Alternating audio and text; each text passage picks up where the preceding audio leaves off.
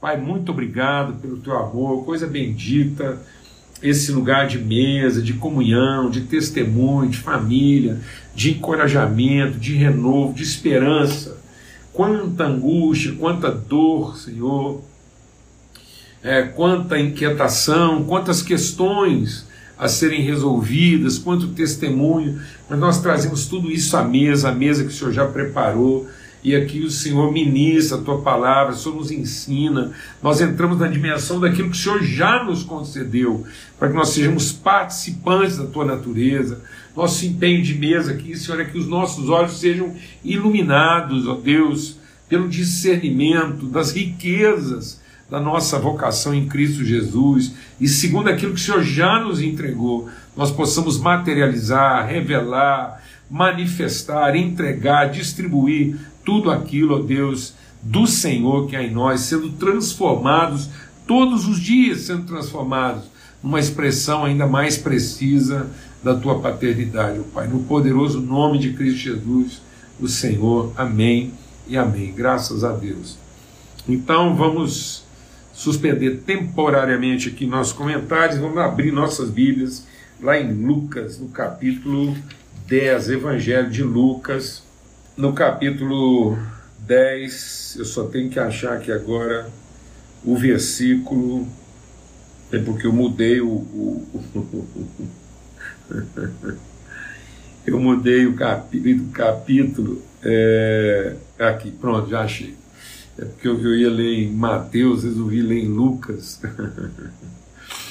e, e aí, pronto, mas já achei, está aqui, Lucas 10, a partir do verso 25, diz assim: E eis que se levantou um certo doutor da lei, tentando, dizendo: Mestre, que farei para herdar a vida eterna? E ele disse: O que está escrito na lei? Como é que você lê? E ele disse: Amarás o Senhor teu Deus de todo o teu coração de toda a tua alma, de todas as tuas forças, de todo o teu entendimento, e ao teu próximo como a ti mesmo. E disse: Respondeste bem, faça isso e vai viver. Ele, porém, querendo justificar a si mesmo, disse: E quem é o meu próximo? E aí Jesus conta então né, a, a parábola do bom samaritano e diz: Descia um homem de Jerusalém para Jericó caiu nas mãos dos salteadores, os quais os de, des, despojaram, espancando, retiraram, deixando quase morto. Aí a gente já sabe, desceu o levita, né, desceu lá o sacerdote, passaram de largo, mas eis que veio descendo é, um samaritano e, e, ele vendo, desceu né, do seu cavalo, moveu-se de íntima compaixão e, e colocou ele colocou vinho e azeite nele, depois colocou sobre o seu cavalo, levou uma estalagem e disse: Olha, está aqui dois dinheiros e depois eu vou voltar, cuida dele. Tudo o que você gastar a mais, eu te pagarei quando voltar. Que coisa tremenda, né? Então, esse exceder, exceder da nossa religiosidade, exceder do rito, né? Meu Deus, como a gente às vezes está ficando assim, a gente não está cumprindo nem. ai, ai. A gente às vezes não está sendo coerente, né? Nem com o que prega, nem com a liturgia, né? Quantas vezes nos nossos louvores a gente canta coisas assim emocionadas para Deus e para Deus tudo, né? Mas para o próximo nada. E a gente ficou com essa essa vida, né?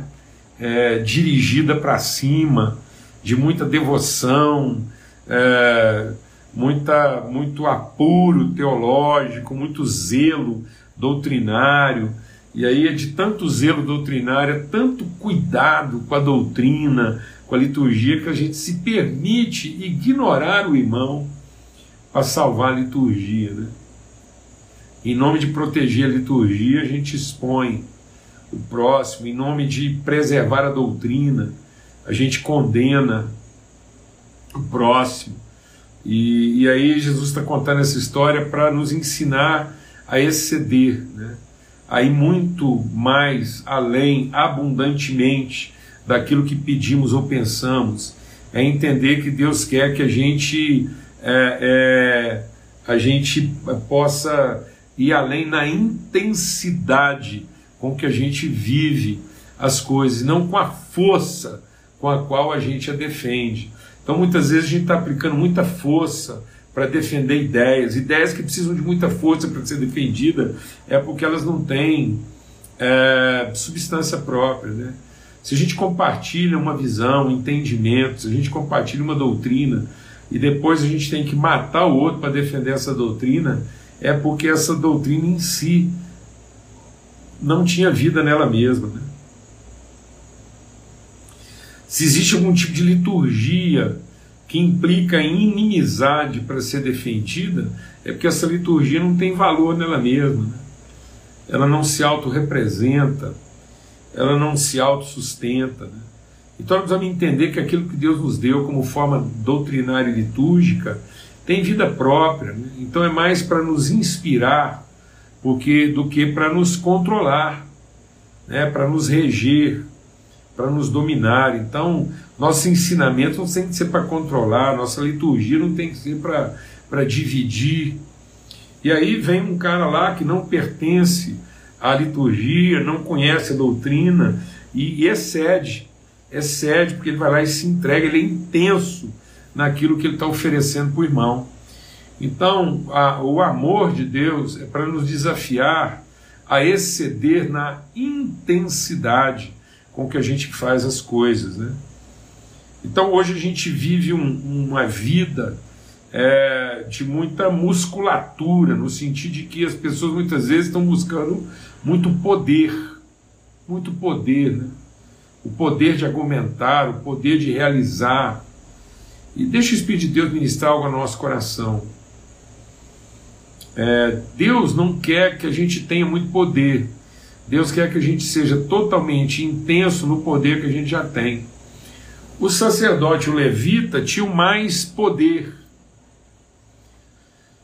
O sacerdote, o levita, tinha mais história, tinha mais informação, tinham tudo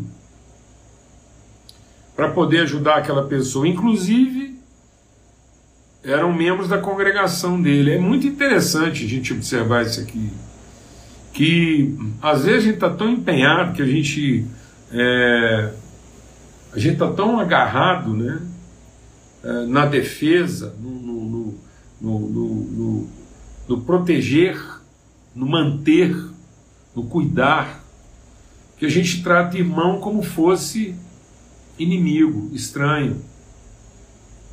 Sendo que o amor vai fazer com que a gente trate um estranho, um inimigo, como se fosse irmão.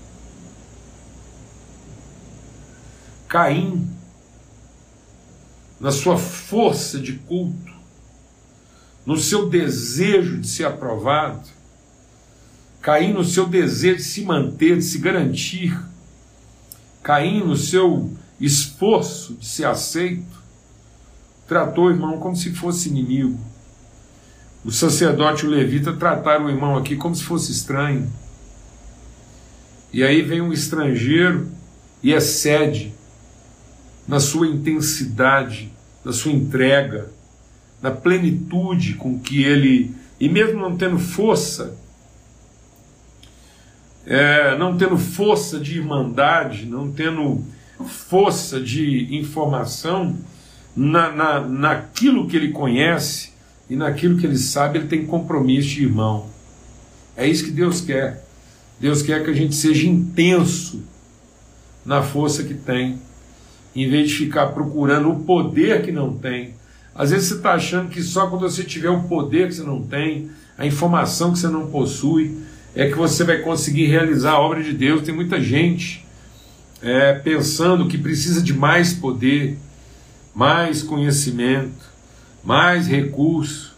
Não, mas não. A gente só precisa ser intenso no recurso, na condição.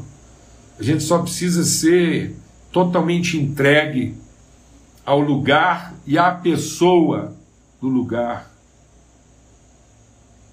Por isso que Jesus diz, ainda que a nossa fé seja tão pequena quanto um grão de mostarda, quase invisível, uma fé de um tamanho de uma cabeça de alfinete, mas se ela for semeada, se ela for colocada no seu lugar próprio, se ela for entregue ao seu verdadeiro propósito,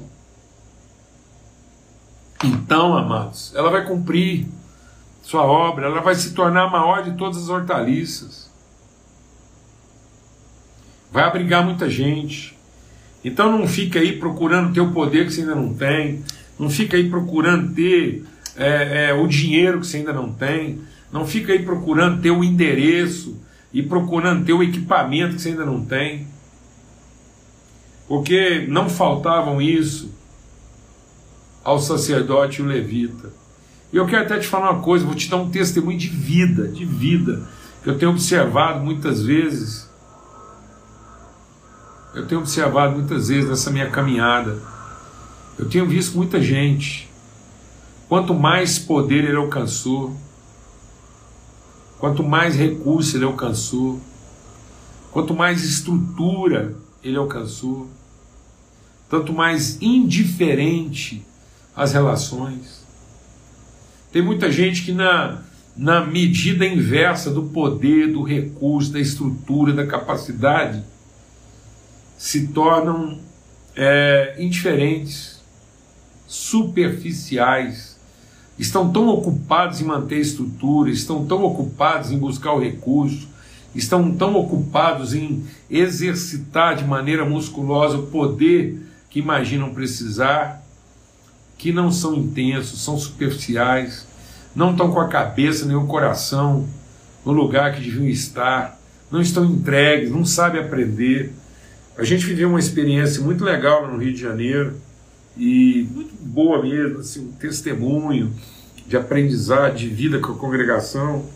E aí alguns irmãos assim perguntaram para mim, Paulo, de onde você tira essas coisinhas, essa, esse que você compartilhou aqui? Falei, irmão, de prestar atenção. Prestar atenção. A gente viveu o dia como quem presta atenção, como quem está atento, como quem não desvia, como quem não passa de largo. Como quem não coloca suas prioridades acima dos seus princípios. Então, nós temos que ser conduzidos pelo vento, irmão. Sem penso, assim, na nossa entrega. Fazer tudo mesmo assim de todo coração, de todo entendimento, com todas as nossas forças. Não adianta. Você está colocando toda a sua força e não está colocando todo o seu entendimento.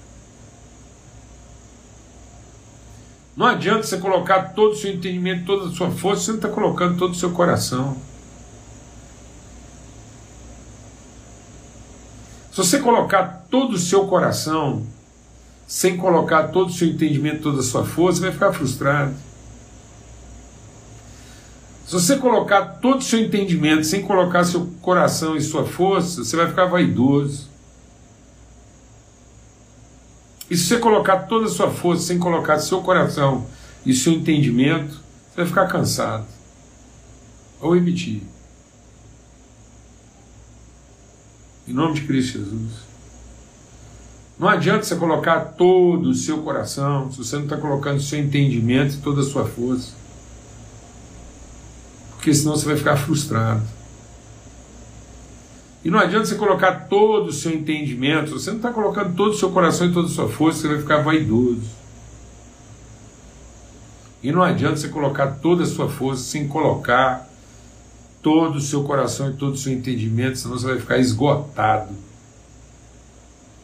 Tem muita gente esgotada porque não está sendo intenso, inteiro, completo.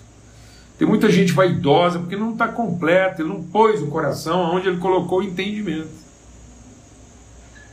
E tem muita gente frustrada porque ele não colocou o entendimento onde ele colocou o coração. Então, em nome de Cristo Jesus, Senhor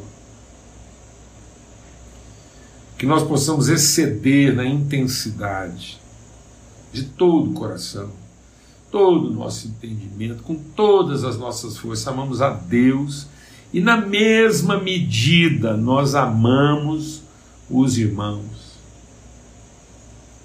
Amamos a tal ponto que excedemos nos limites do razoável. porque nessa medida de intensidade plena e absoluta, nós vamos tratar inimigos como se fossem irmãos, para não correr o risco de tratar irmãos como se fossem inimigos. Tem gente que me pergunta, ah, Paulo, mas você trata alguém assim? Mesmo no centro do seu irmão, fala, oh, eu prefiro correr o risco de tratar um inimigo como irmão do que tratar um irmão como inimigo. Glória a Deus, em nome de Cristo Jesus, o Senhor.